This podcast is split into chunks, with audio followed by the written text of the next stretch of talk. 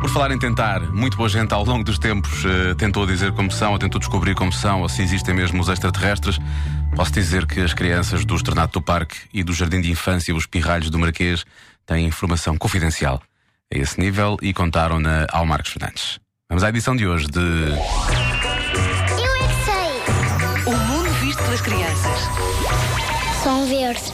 Têm três olhos. Parece um fantasma. Verdes.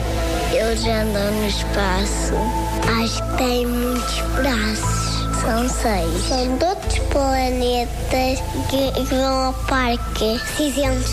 Tinham quatro pernas e os chifres aqui assim. Ou no nariz ou na cabeça. São altos, amarelos e vermelhos. Eu só vivem do passo.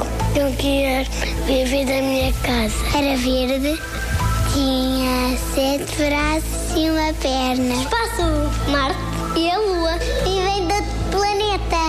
Planetas fogos. É um tem muitos fogão. Já conheci muitos extraterrestres com muitos algibaços e pernas e antenas. Com oito mãos. Com duas antenas. Quatro pés. Onde é que eles vivem?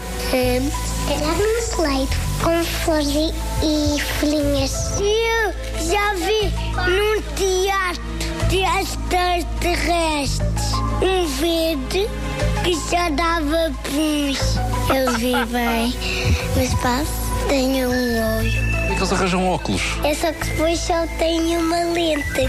Quantos braços? Ah, três. Para que é que eles querem três braços? Para conseguir levar a letra. Como é que será que eles falam?